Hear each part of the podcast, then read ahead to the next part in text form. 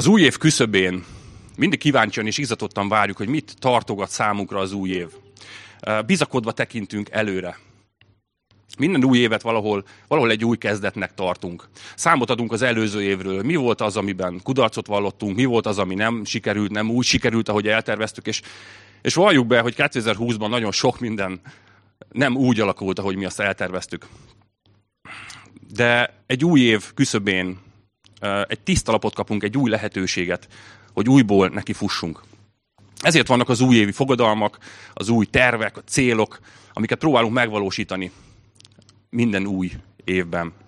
És attól függetlenül, hogy ezeknek a fogadalmaknak a nagy része így január végére gyakorlatilag kiszokott fulladni, de ez ne bátortalanítson el senkit. Meg hogyha halljuk ezeket a különböző statisztikákat, meg hogy a brit kutatók kimutatták, hogy ezek mennyire, mennyire uh, befutcsolnak általában ezek a fogadalmak, de ez ne, ne bátortalanítson el minket. Viszont egy jó tanács egy újévi fogadalomhoz, hogy hirtelen felindulásban ne hozzunk újévi fogadalmat hanem az, az legyen tényleg meggyökerezve, meggyökerezve a szívünkbe. És irreális célokat sem állítsunk magunk elé, mert, mert az, az csak csalódást fog hozni, mert nem fogjuk tudni megvalósítani. De a legfontosabb, a leges legfontosabb az az, hogy az életed gyökeres megváltozását, életed jobbra fordulását, életed kiteljesedését, azt ne egy újévi fogadalmattól várd, azt ne görcsösen, önerőből magad akard megvalósítani ne önerőből akard elérni. Hogy miért mondom ezt? Gyertek és tartsatok velünk ezen az Isten tiszteleten, ezen a tanításon. Az új év küszöbén ta, találni sem tudtam volna jobb témát, mint azt a témát, ami, ami szembe jött velem, és, és uh, része az Ószövetségi sorozatunknak, amit ezen a mai napon is folytatni fogunk. És pedig uh, ebben a történetben Izrael népe a 40 év pusztai vándorlás időszakát követően ott áll az ígéret földjének, Kánoának a kapujában, és be fognak menni, akár csak egy, egy új év, egy új kezdet áll előttük. És a jövőjük, az új kezdet, életük gyökeres megváltozása, az azon áll, mint ami, ahogy, ahogy rajtunk is áll. Gyakorlatilag mi is hasonló vágyal tekintünk a jövőbe. A siker kulcsa az azon áll, hogy, hogy elhiszik-e, hogy kitartóan, hogy hittel, szilárdan ráállnak-e Isten ígéreteire mert csak akkor fog sikerülni. Szóval Mózes ötödik könyvénél járunk, és az ötödik könyve, ez az utolsó könyve Mózesnek, ennek is a leges legutolsó fejezete a soron következő részünk. Ezt fogjuk tanulmányozni a mai napon. És lehet, hogy azt kérdezed így 2021-ben, de furcsa ezt kimondani, de lehet, hogy azt kérdezed így 2021. januárjában, hogy miért kell nekünk, miért fontos nekünk az Ószövetséget tanulmányozni. És én, és én hiszem, um, hogy, hogy azért tanulmányozzuk ezeket az igéket, mert Isten tervét és szándékát, az ő szívét, a teljes képet csak így tudjuk megérteni. Rengeteg újszövetségi ige, rengeteg profetikus üzenet, rengeteg ígéret az Ószövetségben hangzott el, és ezeket csak akkor érthetjük meg, hogyha, hogyha ismerjük az Ószövetséget, és megismerjük ezeket a, ezeket a nagyon komoly szellemi igazságokat, amiket itt olvashatunk. Szóval elérkeztünk 5 Mózeshez, annak is a legutolsó, a 34. fejezetéhez. És Mózes itt befejezte, befejezte a tanítását, befejezte az utolsó tanítását is, és elérkezett a szolgálata végéhez. Gyakorlatilag itt teljesen a szolgálata legesleg végéhez érkezett, és eljött az idő, és tudta, hogy, hogy itt ez véget ért. Ő meg fog halni, és nem ő fogja bevezetni Izrael népét az ígéret földjére, Kánoánba. És lehet, hogy ezt döbbenettel hallod, hogy Isten, Isten kiválasztott, uh, Isten által kiválasztott vezetője volt uh, a népnek Mózes, Isten barátja, az első számú ember a népben, ő volt az, aki, aki hihetetlen csodákat és jeleket uh, mutatott, és, és Isten csodákat vitt uh, rajta keresztül véghez. Szétválasztotta a Vörös-tengert, uh, megszabadította őket Egyiptomból, vezette őket a pusztában 40 éven keresztül, de mégsem ő lesz az, aki bevezeti a népet Egyiptom, az ígéret földjére. Ő Isten barátja volt, aki szemtől szembe találkozott, szemtől szembe találkozott Istennel, egy nagyon bensőséges kapcsolatban állt vele. De mégsem ő lesz az, aki bevezeti a népet, hanem azt mást fogja megtenni. De mégis, miért tehetett fel a kérdést, miért nem, miért nem Mózes lesz az, aki ezt, ezt az utolsó lépést is megteheti. Miért nem ő lesz az, aki bevezeti a népet az ígéret földjére, amit már évtizedek óta várt, és valljuk be, így lett volna teljes az ő küldetése, így lett volna, így lett volna tökéletes ez az egész történet. De mégsem így történt. Viszont, hogyha meg akarjuk érteni a miérteket, akkor, akkor kicsit vissza kell ugranunk az időben, és vissza kell ugranunk az eseményekben. A négy Mózes 20-ban olvassuk azt a történetet, hogy a nép a vándorlása során, egy áll, vándorlása sorának egy állomás helyeként megállt a Cín pusztában, és letelepedett Kádésban. Itt azonban nem volt víz, és a nép szomjazott. És ismerjük a népet, tudjuk, hogy mi történt ilyenkor, általában elkezdtek zúgolódni, háborogni, és, és lázadozni. És Mózes ekkor az úrhoz kiáltott, és, és könyörgött, hogy tegyen valamit az úr, és ő azt a parancsot adta Mózesnek, hogy fogja, fogja meg a botját. Ugye a botját, amelyik az ő, az ő hatalmát és az ő támogatását jelképezte, szóljon a népnek, gyűjtse őket össze, és ott előttük szóljon a sziklának. És majd a sziklából víz fog folyni a népnek. Na most nézzük meg ezt a történetet 4 Mózes 20-ból, hogy mit is tett ezután Mózes. Tehát 4 Mózes 20, és a tizedik verstől olvasom. Azután összegyűjtötte Mózes és Áron a gyülekezetet a szikla elé. És azt mondta nekik, hallgassatok ide, ti lázadók! Fakasszunk-e nektek vizet ebből a sziklából? Azzal fölemelte Mózes a kezét, és kétszer ráütött botjával a sziklára. Erre bőséges víz fakadt, és ivott a közösség, meg az állatok is. Akkor ezt mondta az Úr Mózesnek és Áronnak, mivel nem hittetek bennem, és nem mutattátok fel szentségemet Izrael fiai előtt, nem vezethetitek be ezt a gyülekezetet arra a földre, amelyet nekik adok. Szóval eddig az érintett szakasz és az ok, amiért, amiért Mózes büntetésként azt kapta, hogy nem vezetheti be a népet. És megvalom nektek őszintén, hogy én sokáig nem értettem ezt a történetet, sokáig nem, nem láttam ennek a, ennek a jelentőségét, hogy miért volt ez akkora baj, vagy miért volt ez akkora bűn, hogy ezt a ilyen szintű büntetést kapott érte Mózes. Hiszen gyakorlatilag megtörtént az, aminek kellett. Tehát a sziklából víz fakadt, és, és kapott inni a nép. Tehát akkor mi, akkor mi a gond? És valójában az, hogy Isten ennek ellenére is adott vizet az embereknek, az sokkal inkább az, az ő szeretetének a nagysága, sokkal inkább az elköteleződése az emberek felé, semmint egy, egy visszaigazolása arra, hogy, hogy Mózes helyesen járt volna el. Ez csak egy jel volt arra, hogy Isten minket, tökéletlen bűnösöket is használ. De, de nem egyértelmű bizonyíték ez mindig arra, hogy, hogy, hogy mi mindig Isten akarata szerint járnánk el. És Mózes itt komoly, komoly hibát vétett. De vizsgáljuk meg egy kicsit mélyebben ezt az esetet, nézzük meg, hogy, hogy miért olyan nagy ennek a jelentősége. Miért olyan fontos, ami itt történt. Értsük meg ezt egy kicsit jobban.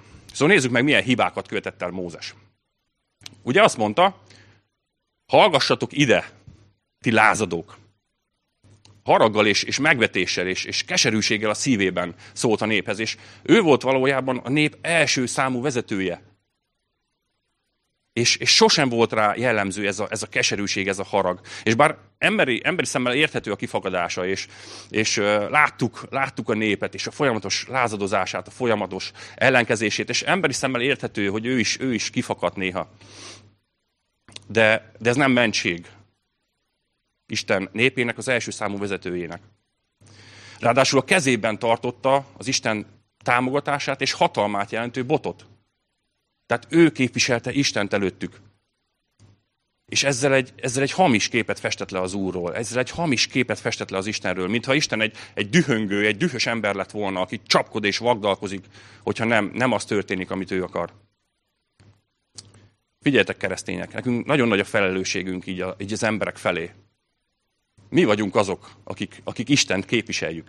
Mi vagyunk azok, akik, akik az ő szeretetét, az ő kegyelmét kellene továbbítanunk. És milyen szomorú az, amikor, amikor keresztényeket látva világi emberek azt mondják, hogy nekem ilyen Isten nem kell. Gondoljatok csak bele. Milyen felelősség van rajtunk. Mi vagyunk azok, akik Istent közvetítjük, és Istent megmutatjuk az embereknek. Szóval ezt, ezt ne felejtsétek el sose. És vezetők, keresztény vezetők, a mi felelősségünk ennél még nagyobb. Tehát Jakab nem véletlenül mondta az ő levelében, hogy, hogy ne legyetek sokan tanítók, mert nekünk sokkal súlyosabb ítéletben lesz részünk. Ezért, ezért, ezt tartsuk észben. De térjünk vissza Mózeshez. Mi történt, mi volt még Mózesnek a hibája? Mózes azon kívül, hogy, hogy ilyen mérges és, és arrogáns módon beszélt a néphez, és ezt, ezt a képet festette le Istenről, ezen túl még túlságosan felerősítette az ő Istennel való partnerségét. Mint hogy azt mondta, hogy, hogy fakasszunk-e vizet nektek a pusztában. Fakasszunk-e vizet nektek ebből a sziklából. Mózes úgy beszélt, mintha, mintha kvázi Istennel egyenrangú lenne, és Isten nem tudná a csodákat nélküle megtenni. Mint hogyha ő, ő maga ugyanolyan szintű ö, játékos lett volna ebből a történetből, mint hogyha egyenrangú lett volna vele. De ne képzeljünk magunkról túl sokat. Isten szeret, bevinni minket, szeret bevonni minket a munkába, de, de, de azért ne kezdje el a nyúl vinni a vadászpuskát. Maradjunk alázatosak. És Mózes legnagyobb bűne valójában a hitetlenségből fakadt. Hogy miért mondom ezt? Ugyanis nem hitt az Úrnak akkor, amikor azt mondta, hogy szólj, csupán szólj a sziklának. Mózes pedig, pedig nem csak szólt, hanem, hanem a botját megfogta, és azzal ráütött. Kétszer ráütött erre a sziklára. És Mózes azzal, hogy rácsapott a sziklára, azzal a saját magára és a cselekedetekre vonta a figyelmet, az emberek figyelmét, nem pedig az Úrra vetett, és az Úrba vetett bizalomba. Azt a hamis szellemi üzenetet továbbította, mint hogyha Isten kegyelmét nem csak hitáltal érnénk el, kegyelemből, hanem hozzá kellene tenni a mi részünket is, a mi emberi részünket is. De ez nem így van. A megigazulásunk egyedül hitáltal van, kegyelemből, és nem emberi erőfeszítések árán. Mózesnek csak, csak hittel szólnia kellett volna ahhoz a sziklához. Ő azonban úgy gondolta, hogy sokkal hatásosabb, hogyha fogom ezt a jó, kemény, erős, nem tudom milyen fából volt az a, az a bot, de hogy ezzel jó rásújtok a sziklára. Hát, ha ettől megreped a szikla, és, és talán még jobban fog folyni a víz. De gondoljatok bele, valaki ütött már meg sziklát egy bottal. Mi történik akkor? Hát jó esetben maximum megreped, és akkor lesz egy, lesz egy repet sziklánk. De ez még nem. Ez még nem a víz. Isten az. Isten az, aki hozzáadja ehhez a csodát, aki hozzáadja ehhez a kegyelmet, és ő lesz az, aki vizet fakaszt, attól függetlenül, hogy mi csapkodjuk, vagy, vagy megrepesztjük azt a sziklát, vagy sem. Neki nem kell a mi, a mi erőködésünk. Értitek? Mégis ennek a történetnek a, a legnagyobb jelentőségét akkor értjük meg, hogyha meglátjuk, hogy, hogy kit is ütött meg valójában Mózes. És igen, nem, nem félre beszéltem, és nem rosszul mondtam, ugyanis a szikla az valaki. És az új szövetséget olvasva válik egyértelművé, hogy az életet jelentő vizet adó szikla az nem más, mint Krisztusnak a képe volt. Ezt az 1 Korintust olvasva értjük meg. Az 1 Korintus 10-ben ez áll, a harmadik verstől olvasom. Minnyájan ugyanazt a lelki eledelt ették, és minnyájan ugyanazt a lelki italt itták. Mert a lelki kősziklából ittak, amely velük ment az a kőszikla pedig Krisztus volt. És ez a kép, ez a kép gyönyörűen szemléltetni Jézus Krisztusnak az életet adó, a megmentő, megváltó munkáját. Hogy ő az, aki velük ment, és a sziklából vizet fakasztott a szomjazó népnek. És a, a sivatagban a víz az életet jelenti. Ezt jelenti Jézus. És nem csepegtetve, nem fejedagokban kimérve, hanem, hanem bőségesen árasztotta a népnek mindenkit kielégítve. Azt olvassuk, hogy emberek és az állatok is mindenki, mindenki eleget tudott inni. A sivatagban a víz az életet jelenti.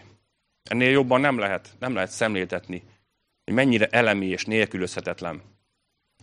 Hogy mennyire az életet jelenti nekünk Jézus. Az elveszett, a kárhozatba tartó emberiség gyakorlatilag a sivatagban szomjazó nép. És ugyanúgy, ahogy az életadó, életet adó víz árad a sziklából, ugyanígy árad olyan bőségesen az üdvösség Krisztusból minden embernek. Emlékeztek, emlékeztek, az új szövetségben nagyon sok helyen előjön ez a, ez a téma és ez a, ez a kép, és Jézus maga hívja fel erre a figyelmet, hogy ő, ő az a víz, az örök élet, az életet adó víz. Emlékeztek a, a samáriai asszonyjal való beszélgetésére, amikor a Jákob kútjánál inni kért ettől az asszonytól? Ezt így olvassuk a négy Jánosból, a, bocsánat, János negyedik fejezete, tizedik versétől. Jézus így válaszolt, ha ismernéd az Isten ajándékát, és hogy ki az, aki így szól hozzád, adj innom, te kértél volna tőle, és ő adott volna neked élő vizet. Az asszony így szólt hozzá, Uram, merítő edényed sincs, a kút is mély, honnan vennéd az élő vizet? Talán nagyobb vagy te, atyánknál, Jákobnál, aki ezt a kutat adta nekünk, és aki maga is ebből ivott, sőt, fiai és jószágai is. Jézus így válaszolt neki, aki ebből a vízből iszik, ismét megszomjazik. De aki abból a vízből iszik, amelyet én adok neki, soha többé meg nem szomjazik. Mert örök életre buzgó víz forrásává lesz benne. Vagy emlékezzetek vissza, amikor Jeruzsálemben a sátorok ünnepének utolsó napján Jézus felszólalt, ezt a János 7-ből olvasva, a 37. verstől. Az ünnep utolsó nagynapján Jézus felállt és így kiáltott. Ha valaki szomjazik, jöjjön hozzám és igyék. És hoztam még egy verset, ez a jelenések 21-ből. A hatos vers. Én adok majd a szomjazónak az életvizének forrásából ingyen. Látjátok, hogy mennyire, mennyire ezt akarja kifejezni, mennyire ezt akarja hangsúlyozni Jézus, hogy ő az életet adó, az életet jelentő víznek a forrása. Tehát a szikla a sivatagban, amelyből a víz folyik, és amely az életet jelenti, az nem más, mint az önmagából a kegyelmet és az örök életet árasztó Jézus Krisztus. És miért volt bűn, hogy Mózes rácsapott erre a sziklára, ráadásul kétszer is rácsapott a sziklára? Hát azért, mert, mert Jézusnak csak egyszer kellett megtöretnie, és egyszer kellett meghalnia. És ezzel egyszer, és mindenkorra teljesítette. És elvette a mi bűneinket. És, és ezzel örök életet adott nekünk. Ezzel tökéletesen elhozta nekünk a megváltást. Ezért van nagy jelentőség annak, hogy Mózes kétszer rácsapott a sziklára. És ezért volt nagyobb bűn, mint amire, aminek elsőre tűnhet. Ugyanis csak szólnia kellett volna szólnia kellett volna a sziklához. Ugyanis Jézushoz is csak a hitünk és, és a szavunk által juthatunk el. A hitünk megvallásával tudunk eljutni Jézushoz, nem pedig a cselekedeteinkkel. És meg kell lássuk, és meg kell értsük, hogy, hogy Izraelnek a pusztában töltött 40 éve, tehát ennek az időszaknak minden egyes momentuma és mozzanata az, az hihetetlen fontos üzenetet hordoz. Ezért volt fontos ez a kis teológiai fejtegetés, és remélem, hogy, hogy ez segített kicsit jobban megérteni talán a teljes képet. De most térjünk vissza Mózeshez, és térjünk vissza a néphez, akik, akik Moab síkságán vannak, az ígéret földjének kapujában, kvázi egy repülő rajtban, és alig várják, hogy végre bejussanak Kánoánba, végre bejussanak az ígéret földjére. Emlékeztek arra, amikor, amikor először állt itt a nép? Először állt itt Izrael földjének a küszöbénél? És akkor mi történt? Ugye kiküldtek 12 kémet, hogy feltérképezzék az új földet. És a 12 kémből mindössze kettő jött úgy, hogy jó híreket hozott. Tíz pedig úgy jött, hogy, hogy elbátortalanította a népet, a, a, az ő hitetlenségüket rávetítette a népre, és, és megfélemlítette őket. És ezért Isten azt az ítéletet hozta, hogy ahány napig a kémek útja, ahány napig tartott, ők annyi éven keresztül fognak cél nélkül bolyongani a pusztában. És a hitetlenségük miatt senki sem léphet be az ígéret földjére. És most itt vagyunk, 40 év elteltével, és Isten betartotta a szavát, betartotta az ígéretét, a hitetlenek meghaltak, és egy teljesen új nemzedék, egy megújult nép áll most itt Kánoán küszöbén. Isten egyedül a jó híreket hozó kémeknek engedte meg, hogy ők bejussanak majd az ígéret földjére. Ők voltak Józsué és Káleb. Ugye emlékeztek, mikor ebbe a történetnek ebbe a részében jártunk, akkor mondtam nektek, hogy fontos lesz még ez a két szereplő a történetünk szempontjából. És most itt vagyunk. Tehát Józsué és Káleb volt a két jó hírt hozó kém. És Mózes pedig, aki az első számú vezetője volt a népnek, az ítélet szerint nem vezetheti be a népet az ígéret földjére. Ő csak a kapuig hozhatta el őket. És Józsué lesz az, aki átveszi Mózestől a vezető szerepet, és ő lesz az, aki végül a Jordánon keresztül vezeti a népet, és beviszi őket a megígért földre, beviszi őket Kánoánba, beviszi őket a megígért nyugalomba. Azonban Isten továbbra is szerette Mózest. Továbbra is a barátja volt, továbbra is mellette állt és támogatta, nem hagyta el. Sőt, megígérte neki, hogy megmutatja azt a földet. De ő csak kívülről nézheti meg, egy hegy tetejéről. És elérkeztünk az öt Mózeshez, öt Mózesnek a 34. fejezetéhez. Az első verstől olvasom. Ezután fölment Mózes a Moab síkságáról a Nebó hegyre, a Pizgá csúcsára, amely Jerikóval szemben van, és az Úr megmutatta neki az egész országot, Gileádot, Dánig, egész Naftálit, Efraim és Manassé földjét, meg Júda egész földjét a nyugati tengerig. Továbbá a délvidéket, a Jordán környékét és a Pálmák városának, Jerikónak a völgyét Cóarig. Majd ezt mondta neki az Úr. Ezt a földet ígértem oda esküvel Ábrahámnak, Izsáknak és Jákobnak, amikor így szóltam, a te utódainak adom. Megmutattam neked, de nem mehetsz be oda. Nem mehetsz be oda. És ez, ez víz, vízhangzik bennem, ez vízhangzik a fejemben, nem mehetsz be oda. Továbbra is fájdalmas ez a büntetés. Micsoda, micsoda csalódás. Képzeljétek el egy, képzeljétek el egy sportolót, aki, aki tényleg a legjobbak legjobbja. Aki ezt hosszú évek, hosszú évtizedek kemény munkájával érte el. A, a rengeteg lemondás, a napi háromszori edzés, a, a sportsérülések, a fájdalom. De egy cél lebeg előtte, az, hogy életében egyszer kijutni az olimpiára. Kijutni és, és, és megnyerni azt. Ott állni a döntőben, ott állni a dobogó csúcsán. És ki is jut ki is jut az olimpiára, és egészen a döntőig menetel, és a döntőben is hihetetlenül jól teljesít. És, és gyakorlatilag az utolsó pillanatokban ő szakíthatná át a célvonalat. Lelki szemei előtt már, már látja, hogy átszakítja a célszalagot, és, és ott áll a dobogó tetején, és, és neki szól a himnusz. De ekkor az utolsó pillanatban egy, egy rossz lépés miatt diszkvalifikálják. És nem ő lesz az. Mózes gyakorlatilag egy célvonalnál zárták ki. Gyak, gyakorlatilag a célvonalnál diszkvalifikálták. A... Na jó, ezt értitek, mire gondoltam. Szóval ezt, ez történt vele. Olyan kicsi hiányzott, olyan, olyan kicsi hiányzott, hogy tökéletesen teljesítse a küldetést. De nem így történt. De azon túl, hogy ez egy büntetés volt, meg kell látnunk és meg kell értenünk, hogy ez, ez egy sokkal fontosabb szellemi igazságot akar nekünk mutatni, és egy, egy sokkal fontosabb szellemi igazságot szeretne tanítani nekünk Isten ezáltal. Ennek a történetnek óriási a szellemi jelentősége. És azt szeretném, hogy ezt, hogy ezt megértenénk. Józsué az, aki bevezeti a népet az ígéret földjére. Józsué.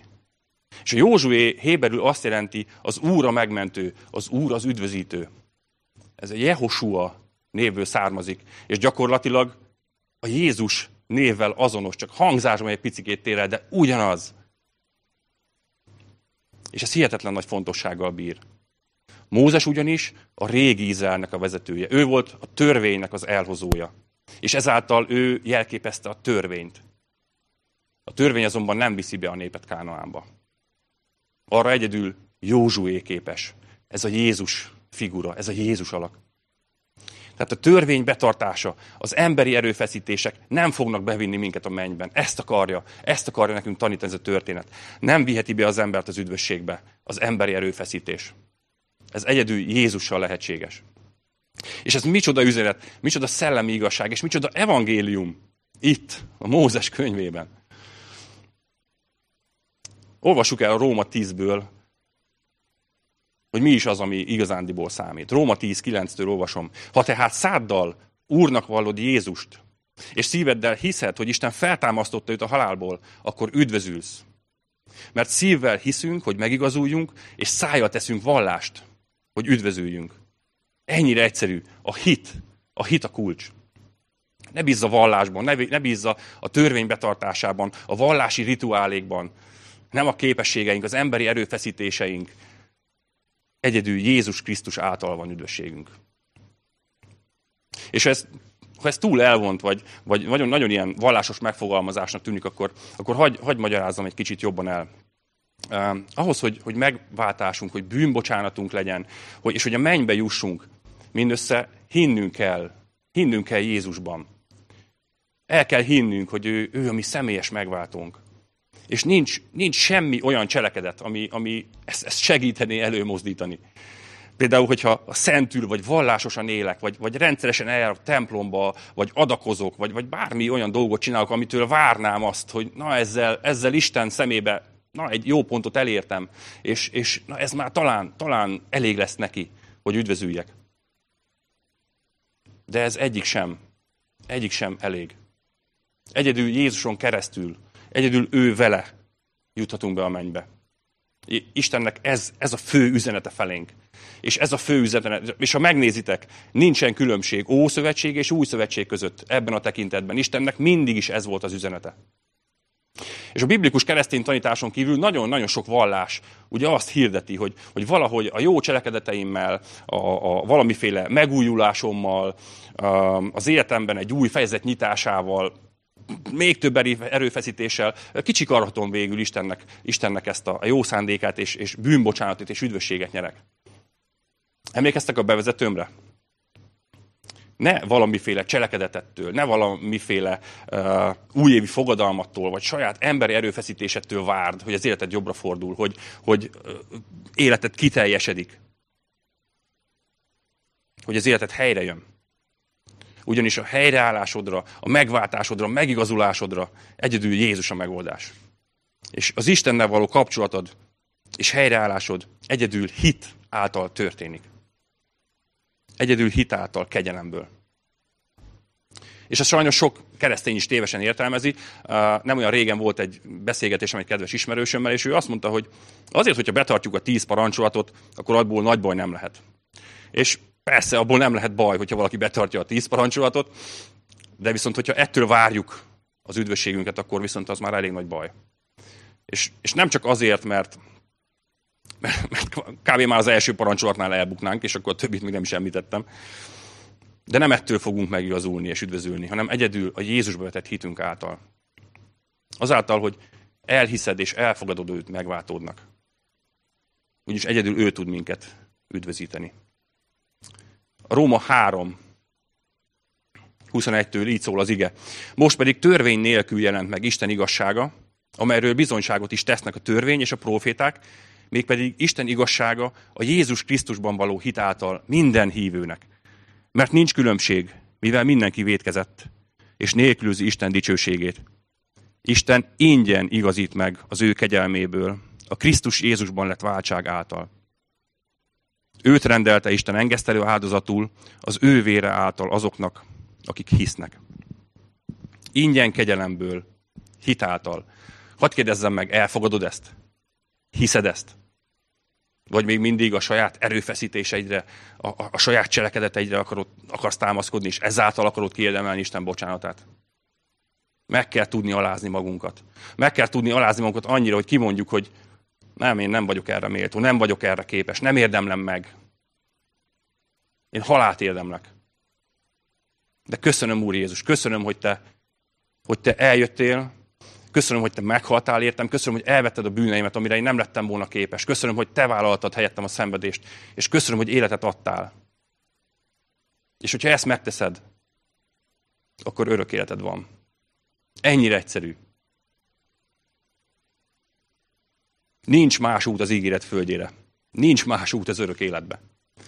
És az persze, hogy Jézus megváltott és megjazított minket, és újjászült, az, az meg fog látszódni a cselekedeteinken is. És mert bár szeret és, és elfogad minket úgy, ahogy vagyunk, de sokkal jobban szeret minket annál, mint hogy, hogy megtartson minket abban az állapotban.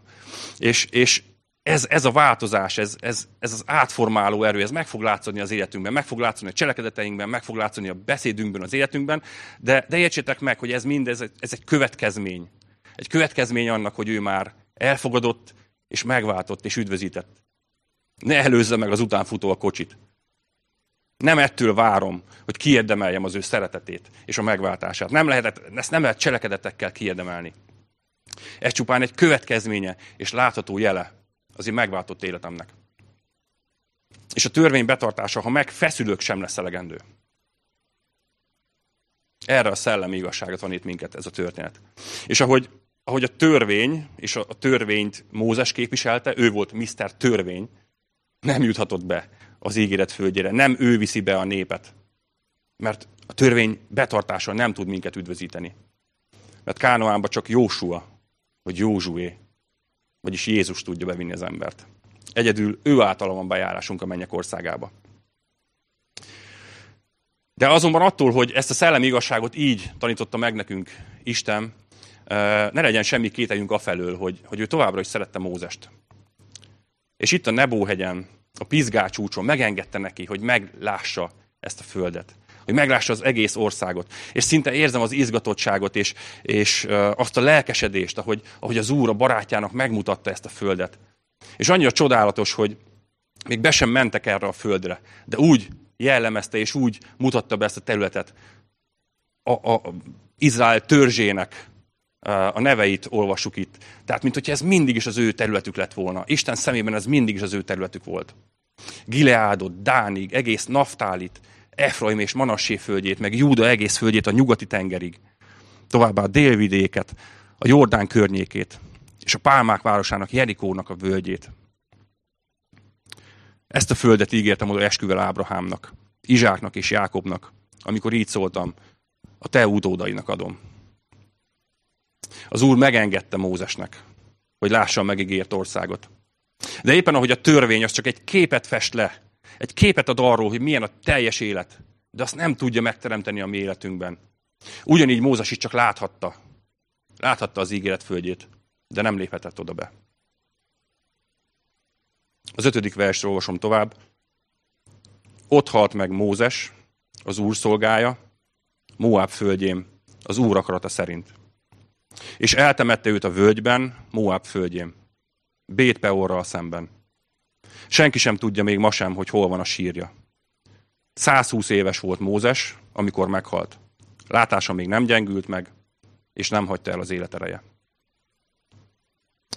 Isten a barátját megóvta, támogatta, erősítette, és, és megtartotta erőben, egészségben 120 éves koráig. Mózes nem egy, egy remegős lábú, dioptriás szemüveges, járókeretes öregember volt, hanem egy életerős, egy éles látású ember, egészen 120 éves koráig. Ő nem vége egy gyengülésben halt meg, hanem, hanem mert Isten eddig akarta, hogy éljen, eddig szólt az ő küldetése, eddig szólt a törvénynek a küldetése. És maga az Úr temette el a barátját, a barátja testét, egy olyan helyen, melyet senki nem ismer. És mire tanít minket ez? Ez a Nebóhegy, a Pizgácsúcs. Ez az a hely, ahová a törvény és a cselekedetek maximum el tudnak minket juttatni. Ide, a Nebóhegyre, a Pizgácsúcsra. De nem Kánaánba. Ez lehet a csúcsa és a végállomása a leges, legjobb életnek, amit csak el tudsz képzelni. A leg, legszentebb, a legodaadóbb, a legtörvénybetartóbb, a legszabálykövetőbb. Tényleg a, a, a szuperlatívuszokkal lehetne említeni és, és jellemezni, hogy, hogy milyen, milyen szuper élet, ami ide a csúcsa juttat. Ez az a hely, ahova, ahova a saját erőnkből maximum fel tudunk jutni. De attól, hogy feljutsz a csúcsra, attól ez még egy szörnyű tragédia marad. Mert nem jutsz át a csúcson, nem jutsz be az ígéret földjére. De hagyd zárjam egy örömhírrel a tanítást. Hagyd zárjam egy örömhírrel. Ugye a Róma 10-ből olvastuk, ha te száddal Úrnak valód Jézust, és szíveddel hiszed, hogy Isten feltámasztotta őt a halálból, akkor üdvözülsz. Ha hiszed, hogy, hogy érted lett emberré, ha hiszed, hogy, hogy helyetted halt meg, ha hiszed, hogy, hogy azért támad fel, hogy téged is feltámaszson, ha azért hiszed, hogy, hogy ő neked is életet ad, és ezt kegyelemből, ajándékból csak el kell fogadnod, akkor, akkor nem csak a csúcsa jutsz fel, hanem a csúcson túljutsz. Ez lesz a túl a csúcson. Bejutsz az ígéret földjére. Bejutsz Kánoánba, bejutsz a mennyek országába.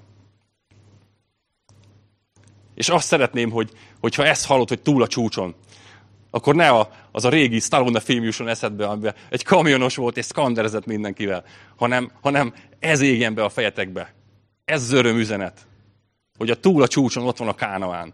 A túl a csúcson ott van az ígéret földje. És a túl a csúcson Jézussal bejuthatunk mi is ide, a mennyek országába. Mert hogyha benne hiszel, ha ő a te megváltód, akkor bejutottál az ígéret földjére. Szóval Gyertek, dicsőítő csapat, így a tanításban az üzenetnek a végére értem. Szóval ennek az évnek, ennek az új évnek a leges legelején, hagyd bátorítsalak, hogyha még nem hoztad meg ezt a döntést, ha még nem döntöttél Jézus mellett, akkor legyen ez, ebben az évben legyen ez a legfontosabb. Dönts Jézus mellett. Fogadd előtt hittel, fogadd előtt hittel megváltódnak, szabadítódnak és üdvözítődnek.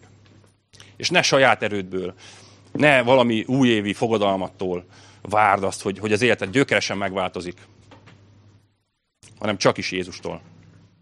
És kívánom mindenkinek, hogy az Úrral közösen, tőle elkérve, lássuk meg, hogy mi az ő terve, mi az ő szándéka számunkra így az új évben, és arra hittel álljunk rá, és, és hittel induljunk el a megvalósítás útján.